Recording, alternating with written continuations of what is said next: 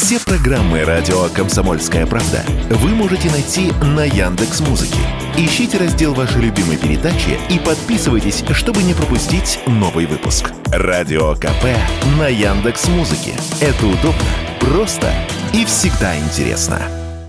Больше двух с половиной миллионов рублей выманили у 43-летней москвички мошенники под видом работодателей. Женщина-экономист искала работу. Обратив внимание на вакансию с хорошей зарплатой и несложными обязанностями, просматривать и подписывать документы, была приглашена на онлайн-собеседование по скайпу. Озвучив условия, собеседники сообщили, что если соискатель готова работать, то должна установить себе приложение по отправленной ссылке. Затем надо было отправить деньги на счет ее мобильного и установить еще несколько банковских приложений. Слово за слово, и женщина женщина оформила кредиты на сумму 2 миллиона 600 тысяч, которые в миг испарились вместе с собеседниками. Теперь москвичка должна банкам денег, а новую работу так и не нашла. Схема не новая, и предложение работы здесь лишь повод, крючок, который может быть почти любым, объяснил Радио КП руководитель аналитического центра «Закуриан» Владимир Ульянов какая-то наживка, которую мошенники вбрасывают в виде работы, она достаточно распространена последние, наверное, вот где-то три года. И задача мошенников, ну, в любых вот схемах, самое первое, это заинтересовать человека. Чтобы он не сбросил там телефонный звонок или не удалил письмо, которое пришло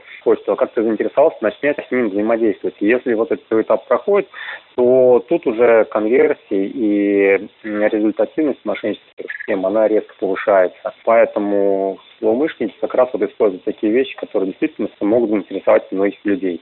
Это может зависеть от какой-то новостной информационной повестки, так и э, такие вот распространенные схемы, как то поиск работы. Бывают еще схемы, связанные с инвестициями.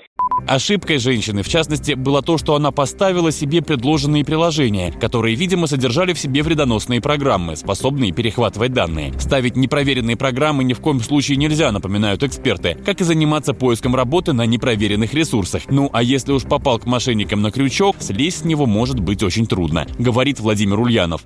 То, что касается установки приложений, перевода денег, наверняка мошенники почувствовали какую-то слабину у человека и раскрутили, что называется, уже по полной. После того, как человек перевел какие-то деньги, он уже как бы начинает все глубже и глубже запутываться, как вот какая-то такая мошка, которая сначала на паутинку села, потом сделала какой-то виточек, резкое движение, и вот все дальше и дальше заворачивается. Вот примерно тут та же самая история. И человек, жертва, э, бывает, что осознавая что он совершает что-то какие-то не такие э, шаги, но такой думает, ну, блин, я вот действительно перевел деньги, сейчас они куда-то ушли, но ничего, сейчас я попробую их вернуть.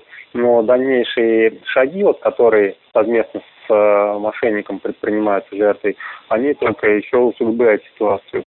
Пострадавшая от мошенников москвичка обратилась в полицию. Аферистов разыскивают. Василий Кондрашов, Радио КП.